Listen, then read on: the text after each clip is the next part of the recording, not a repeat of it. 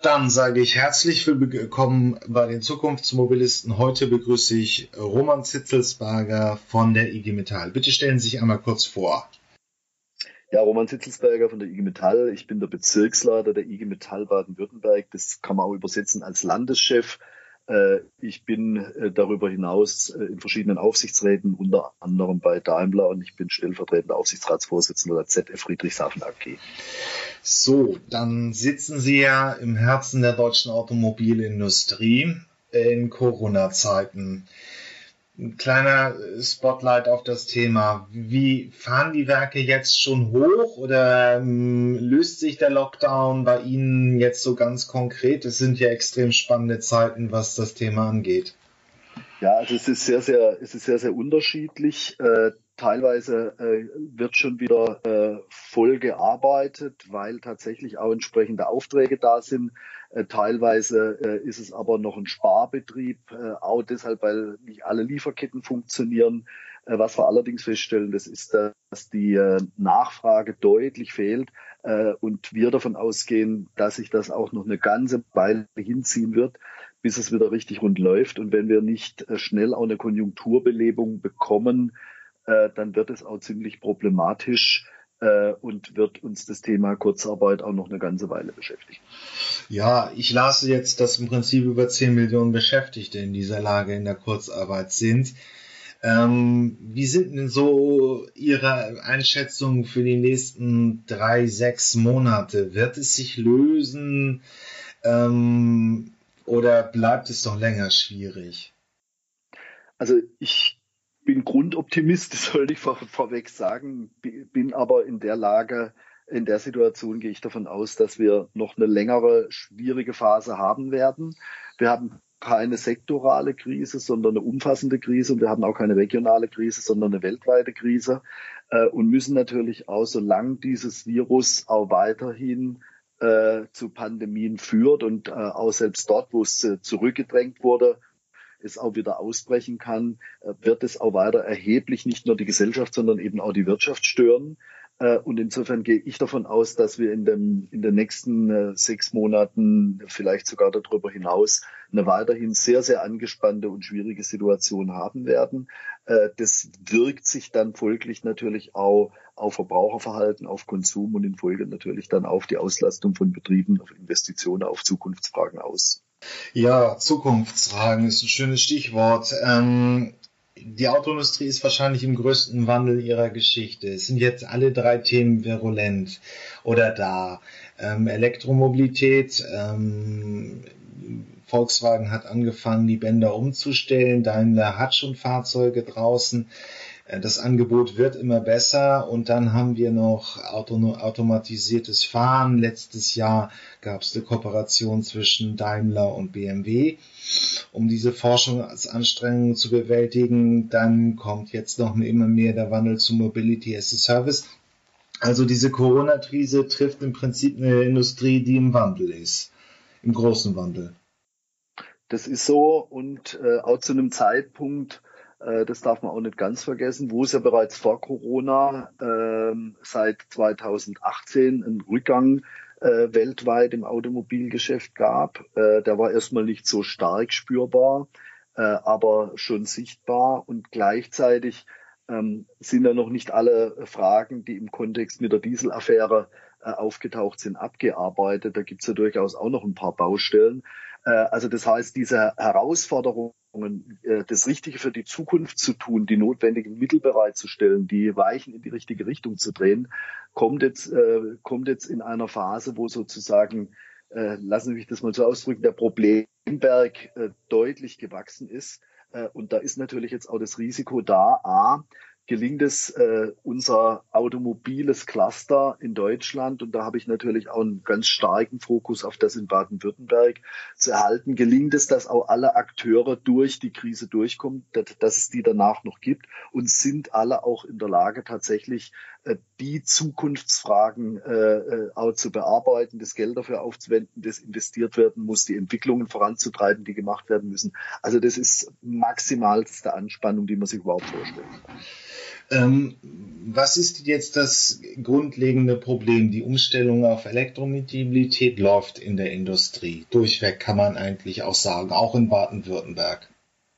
Das würde ich, das würde ich so teilen. Es gibt aus unserer Sicht, aus meiner persönlichen Sicht nach wie vor einen Kritikpunkt. Das ist unsere äh, hohe Abhängigkeit, was das Thema Batteriezellen äh, betrifft von China und äh, von Korea.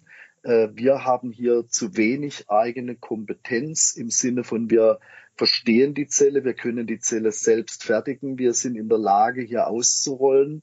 Äh, das ist sozusagen das eine Thema. das zweite ist schlicht und ergreifend bei einer, bei einer steileren Ramp von der, von der Elektromobilität äh, ist dann auch tatsächlich die Zellkapazität und in Folge natürlich dann auch die Batteriefertigungskapazität da.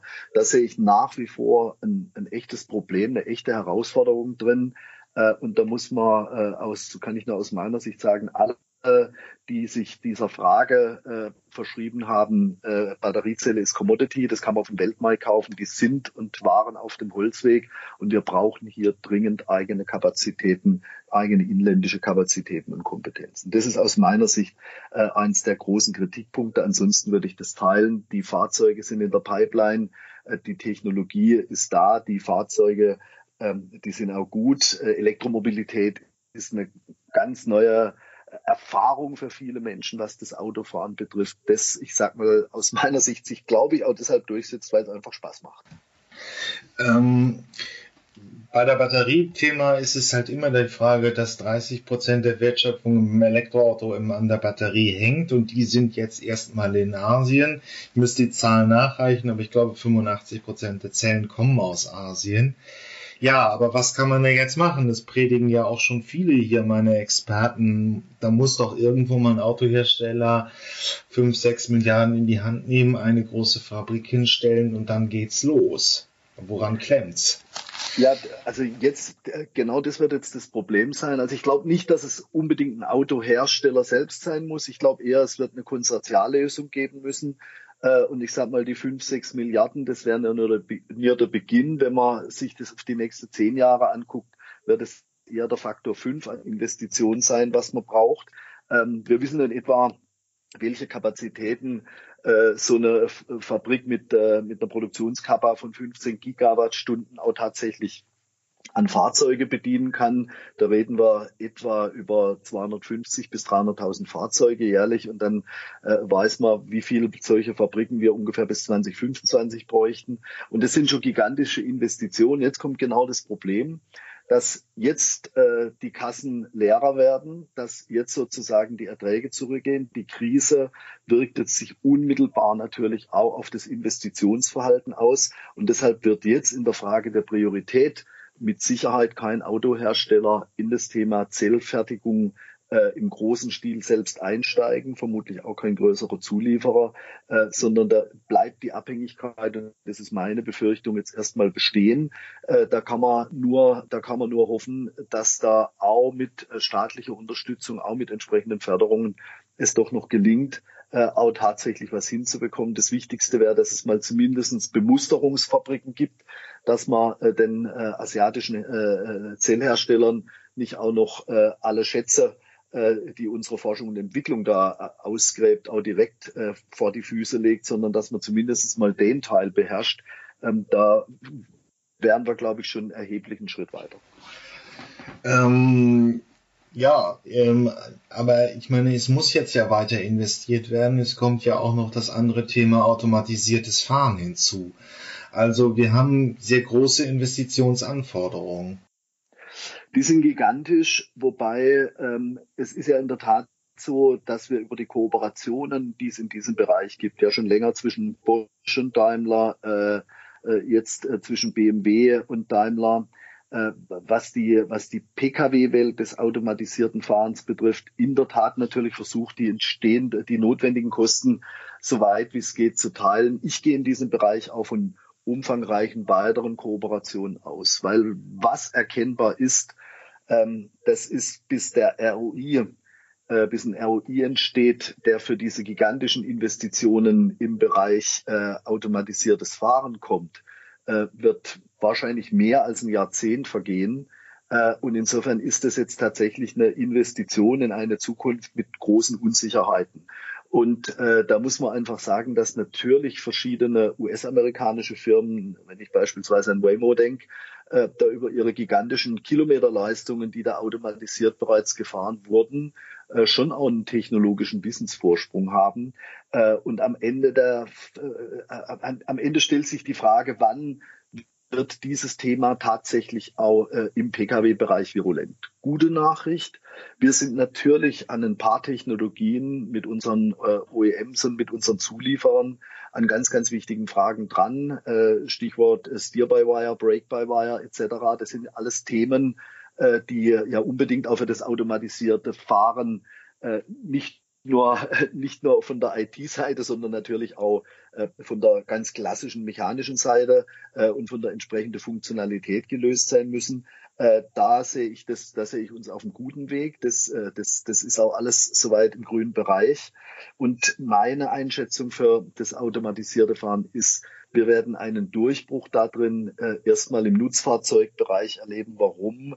Weil wir da über solche Logiken von äh, einer äh, Hub-zu-Hub-Installation, äh, sprich auf der relativ beherrschbaren Autobahnstrecke, auf der beherrschbaren Highway-Strecke natürlich nicht die hohe Komplexität haben, die wir im Stadtverkehr mit allen Verkehrsteilnehmern, Fußgänger, spielende Kinder, Fahrradfahrer und so weiter und so fort haben werden. A und B natürlich durch Einsparung des Fahrers in einem Transportgeschäft äh, oder teilweise Einsparung eines Fahrers ähm, natürlich eher auch die Chance haben, dass es dort ein ROI gibt. Gut, das ist schon das zweite Thema, aber das äh, Elektromobilität ist ja schon, äh, die, die Fahrzeuge stehen jetzt beim Händler, momentan kauft zwar keiner, aber sie sind da. Hat die Automobilseite bevor man jetzt vom Staat auch wieder Förderung verlangt, auch schon alles getan, damit Elektromobilität ein, ein Markterfolg wird. Also auch wenn man, die Fahrzeuge sind zwar da, aber ist, ähm, ist der Automobilhandel so weit, dass er wirklich abverkaufen kann, dass er gut beraten kann, dass er Kunden überzeugen kann. Ähm, bis hin zu den Aspekten, wo es ums Ökosystem, ums um Elektroauto geht. Man hört sich immer noch gewisse Klagen. Ähm, hat die Industrie alles gemacht, was sie tun muss, bevor jetzt der Staat irgendwo ähm, die, die Zukunftsthemen der Mobilität fördert? Grundsätzlich ja. Ähm, man kann natürlich schon auch diskutieren, wäre es gut, wenn äh, äh, Elektromobile schon ein Jahr vorher im Markt gewesen wären in größerer Zahl. Äh, das ist natürlich jetzt müßig, das im Nachhinein zu beurteilen. Was man aber mit Sicherheit sagen kann, das ist das äh, alles, was man jetzt von der Fahrzeugseite her hat, passt, in die richtige Richtung geht. Was nach wie vor ein äh, sichtbarer Engpass ist, äh, das ist das Thema der Ladeinfrastruktur. Äh, das ist sehr unbefriedigend noch gelöst und da ist in der Tat natürlich nicht nur äh, die Hersteller, sondern das sind die Energieversorger. Da ist auch die staatliche Seite gefragt. Das ist noch ein echter Engpass. Hier müsste noch mehr getan werden.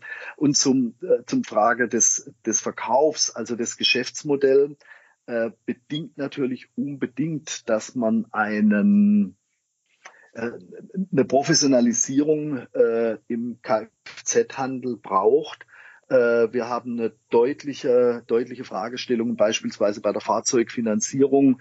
Äh, wir haben die Frage äh, der nach wie vor vorhandenen Reichweitenangst als ein kaufhemmendes Thema. Und da, glaube ich, braucht es schon noch mal ganz, ganz dringend auch eine Offensive seitens der Automobilindustrie, um für diese Themen sozusagen auch die emotionale Seite des Verkaufs deutlich zu verbessern. Das wäre vielleicht noch etwas, wo was zu tun wäre. Ähm, okay, es sind noch ein paar Punkte. Ähm, ja, aber wenn jetzt, wir können ja hier eine Forderung oder wir können es ja diskutieren, ähm, wenn jetzt eine Förderung kommen muss, dann muss sie sich sicherlich auch irgendwo auf den Absatz von elektrischen Fahrzeugen massieren, wobei der Staat jetzt schon 6.000 ähm, Euro Förderprämie für Privatkunden hinzugibt. Also wäre es mit einem schlichten Kaufanreiz, der, der noch jetzt größer ist, als den es jetzt schon gibt, getan oder müsste er wirklich auch noch sich ein bisschen mehr äh, Gedanken dazu machen? Also man muss sich mehr Gedanken machen, vor allen Dingen, äh, wenn jetzt morgen äh, 500.000 Menschen in die Autohäuser stürmen und Elektrofahrzeuge kaufen wollten, gäbe es die von der Kapazität aktuell nicht.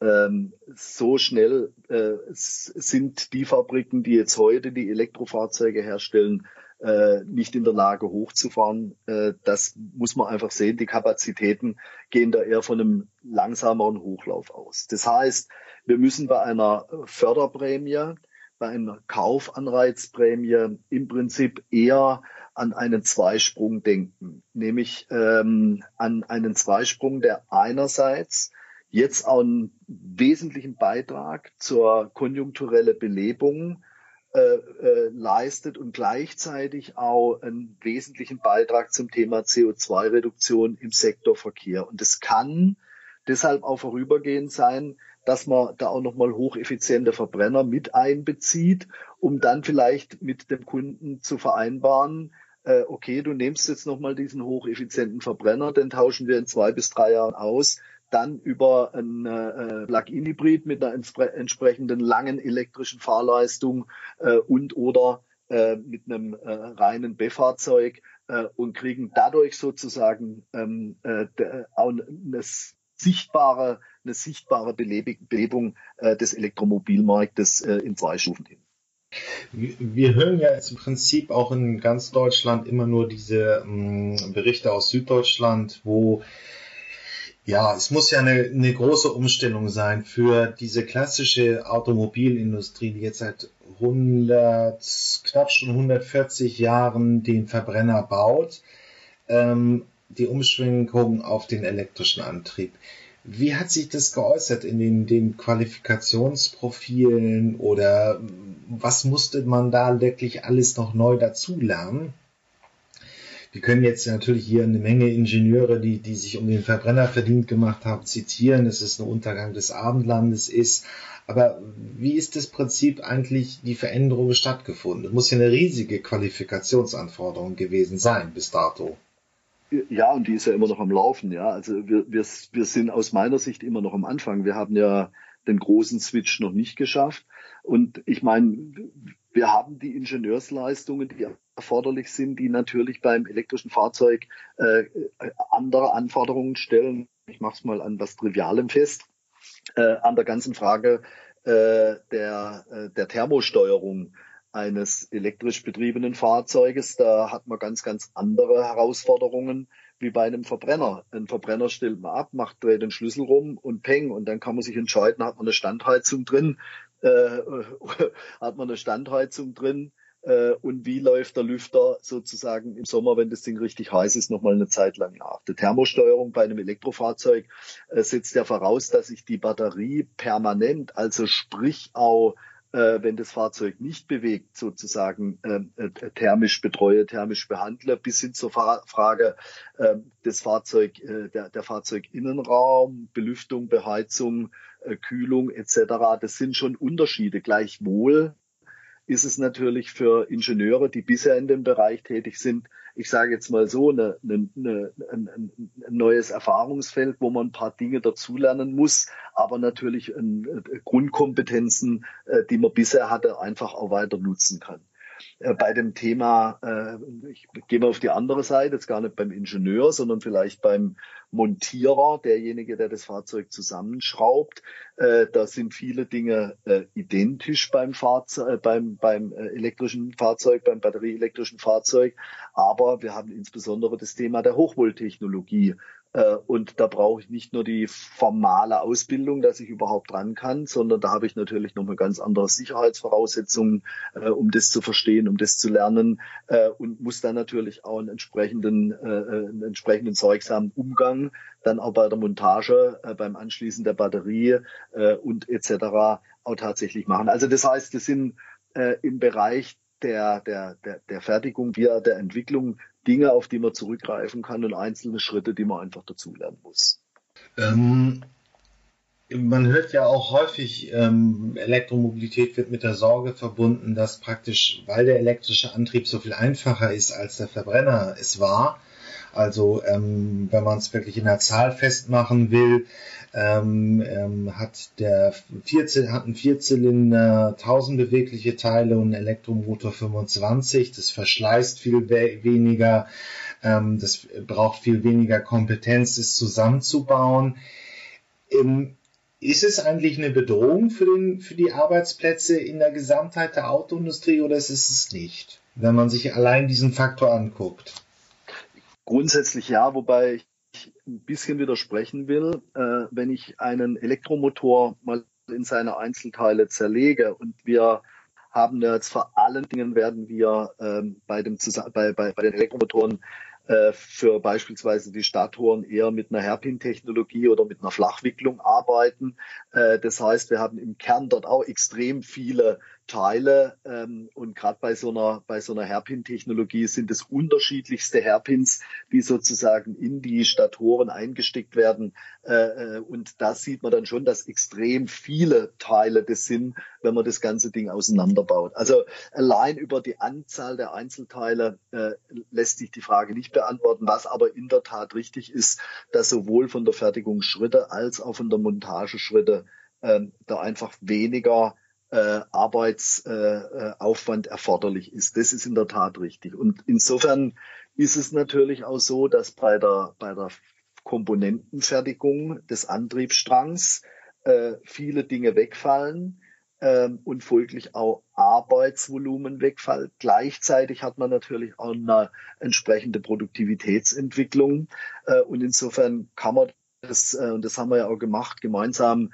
mit Wissenschaftlern gemeinsam mit Unternehmen als IG Metall mit unserer ELAB-Studie 2.0 mal von der Wertschöpfungsseite her angeguckt, wie die Auswirkungen sind und können das insofern auch ziemlich genau prognostizieren, ähm, wie viel auf der Wegstrecke an Arbeit verloren geht, äh, wenn sozusagen Elektromobilität bestimmte Ramps, äh, bestimmte Quoten erreicht.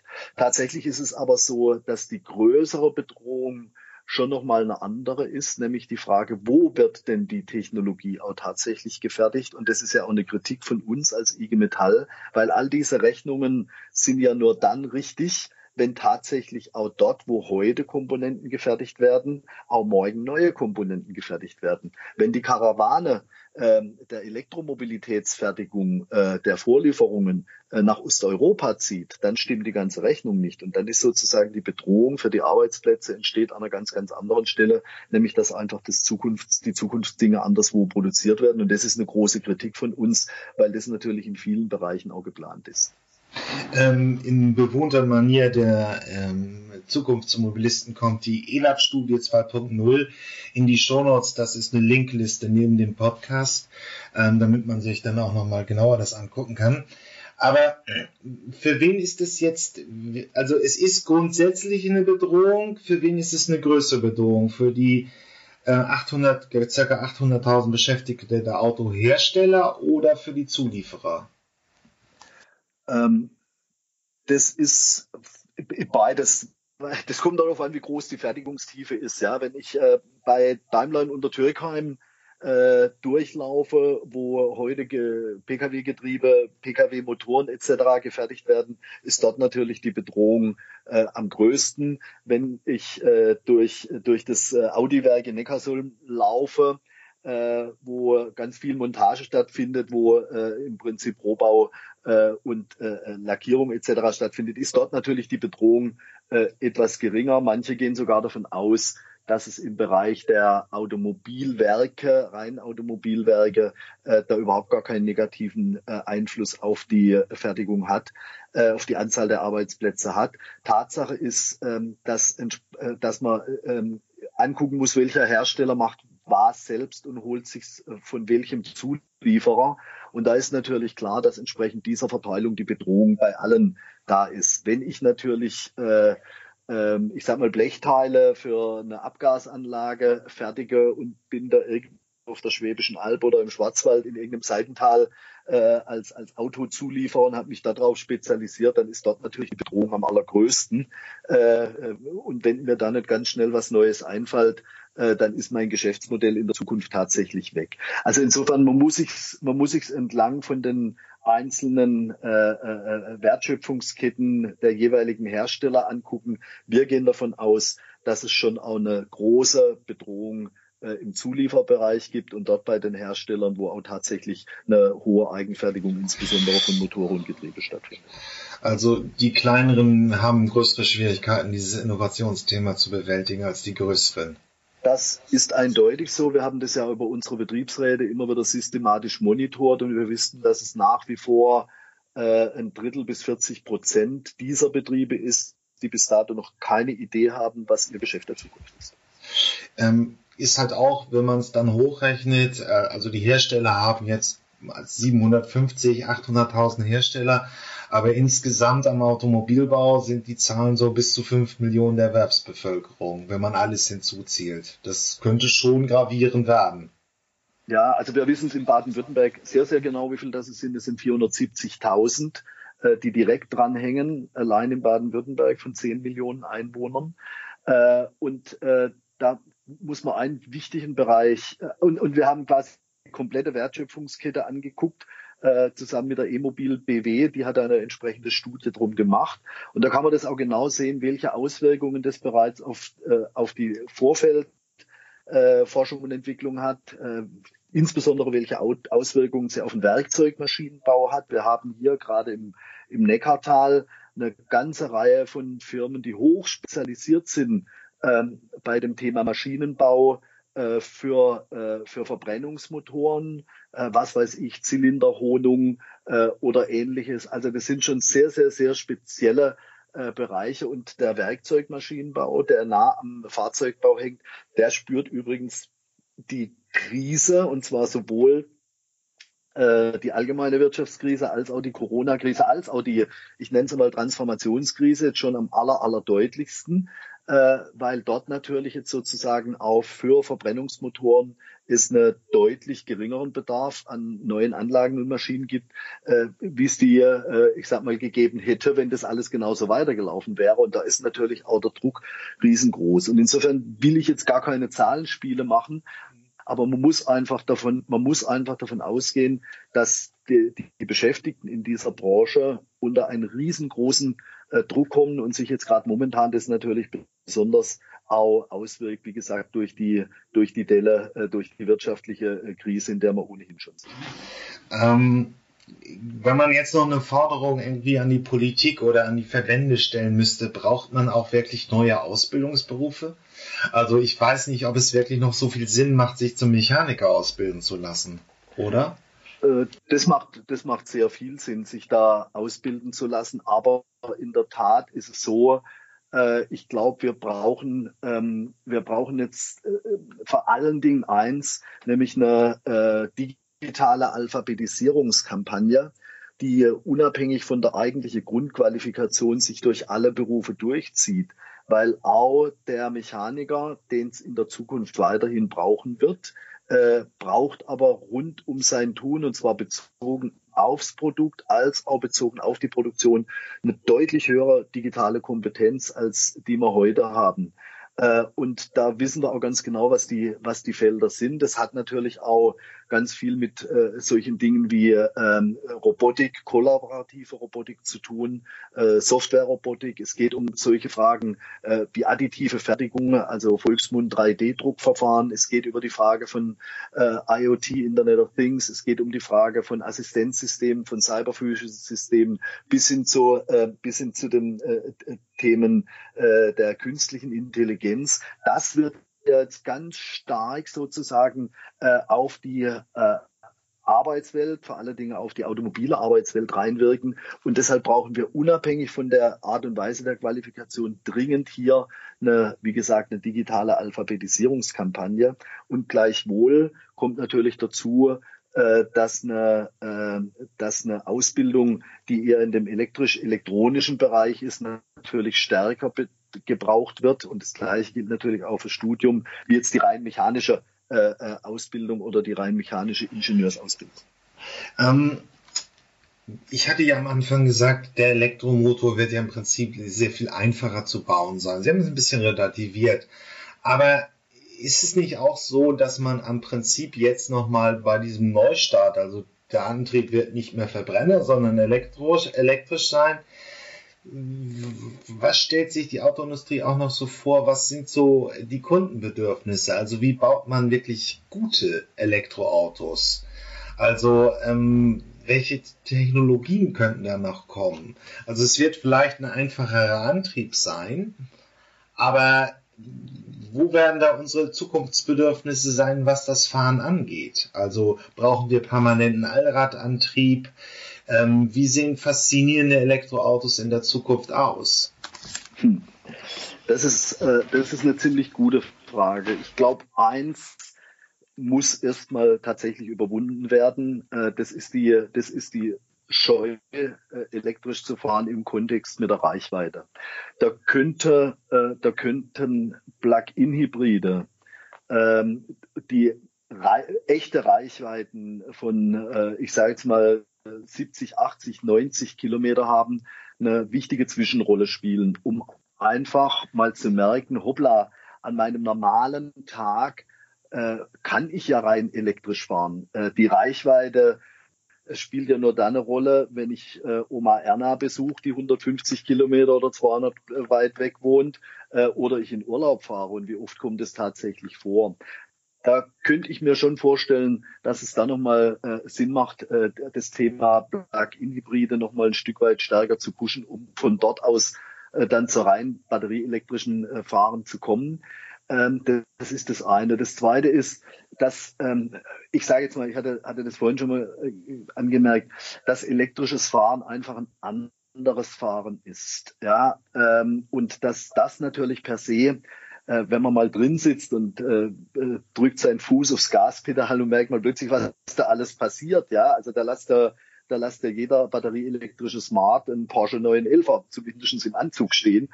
Äh, das ist natürlich schon auch etwas, was, was Kunden begeistert, was Menschen auch, was Menschen auch begeistern kann.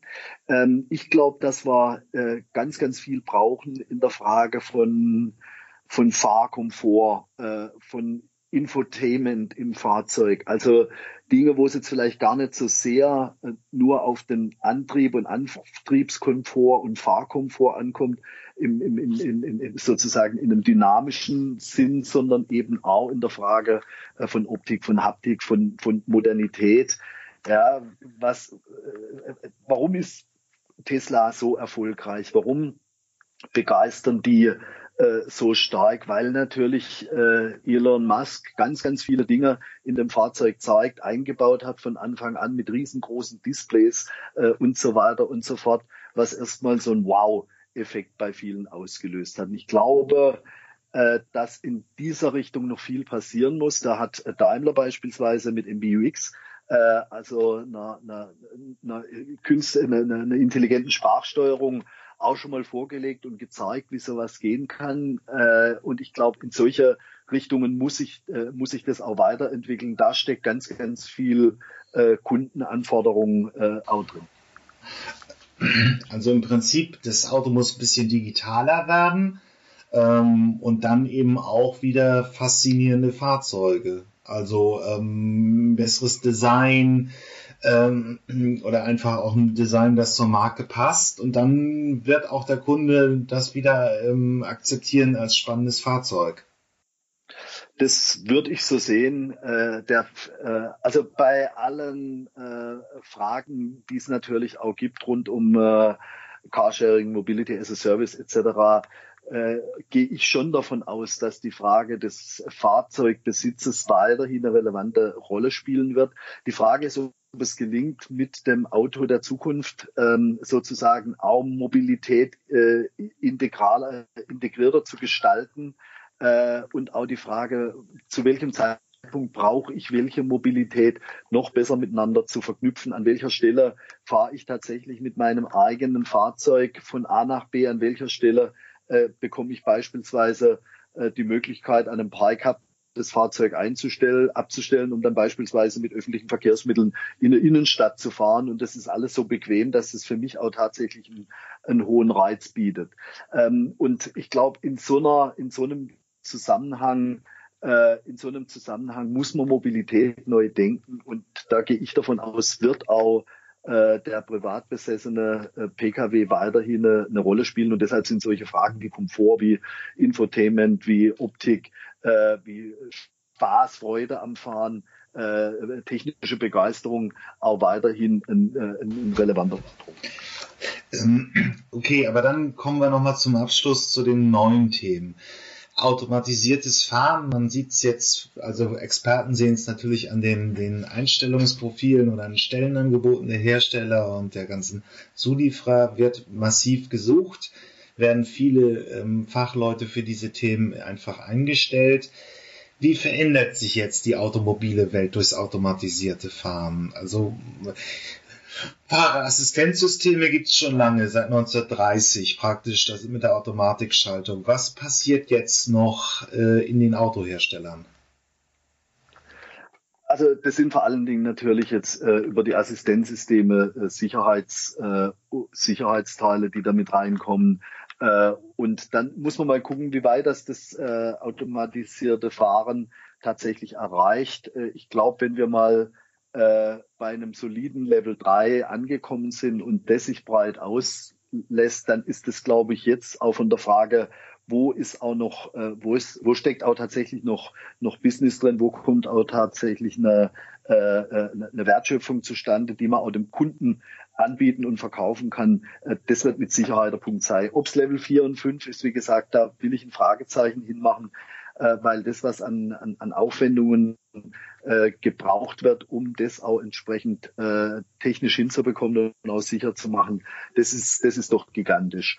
Äh, bei, den, bei den Autoherstellern wird insofern äh, dieser Punkt wie gesagt, aus meiner Sicht eher viel in Kooperation ablaufen. Was jetzt eine große Rolle spielt, das haben wir schon diskutiert, das ist die Frage äh, die Digitalisierung des Produktes Fahrzeug, äh, vor allen Dingen aber auch die Digitalisierung des Prozesses Fahrzeugentwicklung und Fahrzeugherstellung und vor allen Dingen auch das Thema Digitalisierung des Fahrzeugvertriebs. Das Autohaus der Zukunft wird eine ganz, ganz andere Rolle spielen. Ähm, äh, wenn Sie sich beispielsweise angucken, äh, dass in China äh, der, der überwiegende Teil der Fahrzeugfinanzierung nur noch rein online abläuft. Das heißt, äh, der, der Kunde das sozusagen direkt online mit seinem iPhone mit seinem iPad, mit seinem was weiß ich was macht und da überhaupt gar keine müßige äh, ähm, äh, Formalarausfüllerei mehr stattfindet, äh, dann kriegt man vielleicht so eine Idee, wo wir noch, wo wir noch hin müssen. Äh, und das gilt dann natürlich nicht nur für die Finanzierung, sondern für die Fahrzeugbestellung. Also der digitale Vertrieb und letztendlich natürlich auch alles, was mit digitaler Wartung, Service, Flash over the Air etc. eine Rolle spielt. Das sind alles Themen, die noch extrem die äh, automobile äh, Produktionswelt verändern.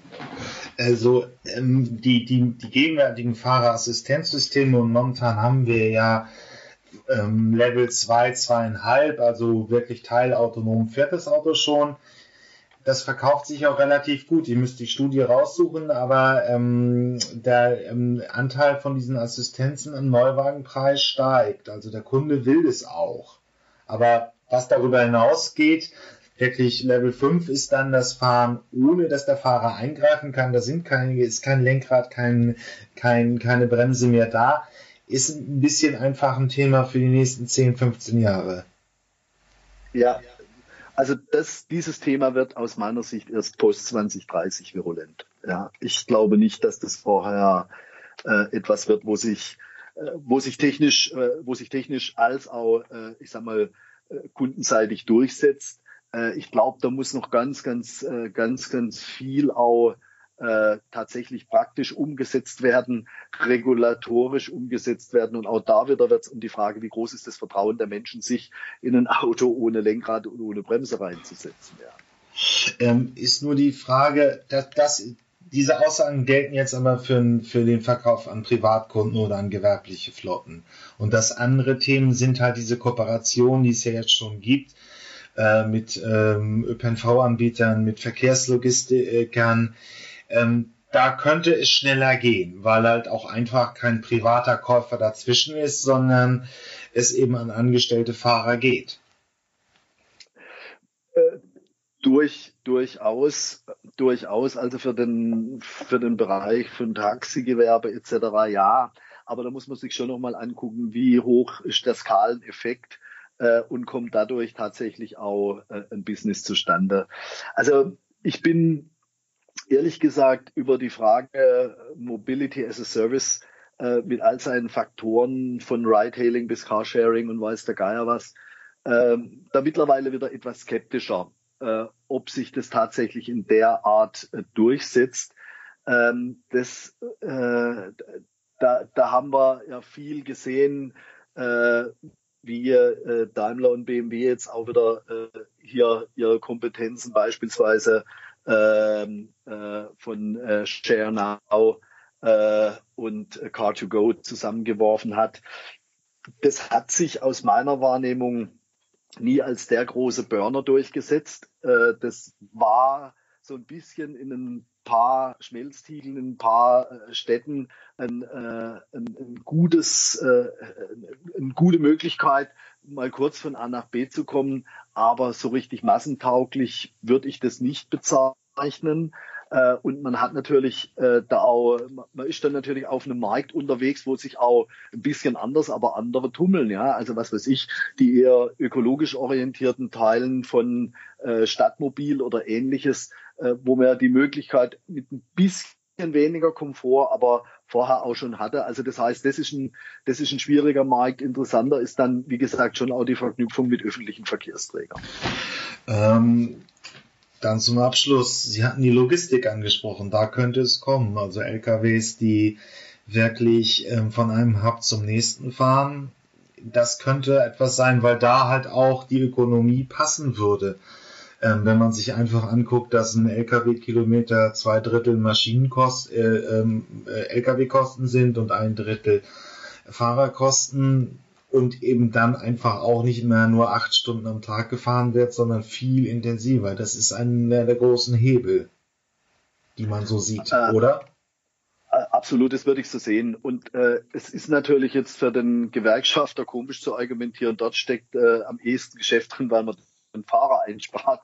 Äh, das ist natürlich schon eine Geschichte, wo man auch wissen muss, wie viele Menschen das damit beschäftigt sind. Gleichwohl äh, äh wird es tatsächlich auch so sein, dass sich dort ähm, Geschäftsmodelle entwickeln werden, die eben genau mit diesen Einsparungen arbeiten. Und da geht es eben nicht nur um die Frage der Personalkosten, sondern es geht natürlich auch schon nochmal im Nutzfahrzeugbereich um die Frage, was ist denn dann da der Antrieb, der alternative Antrieb der Zukunft?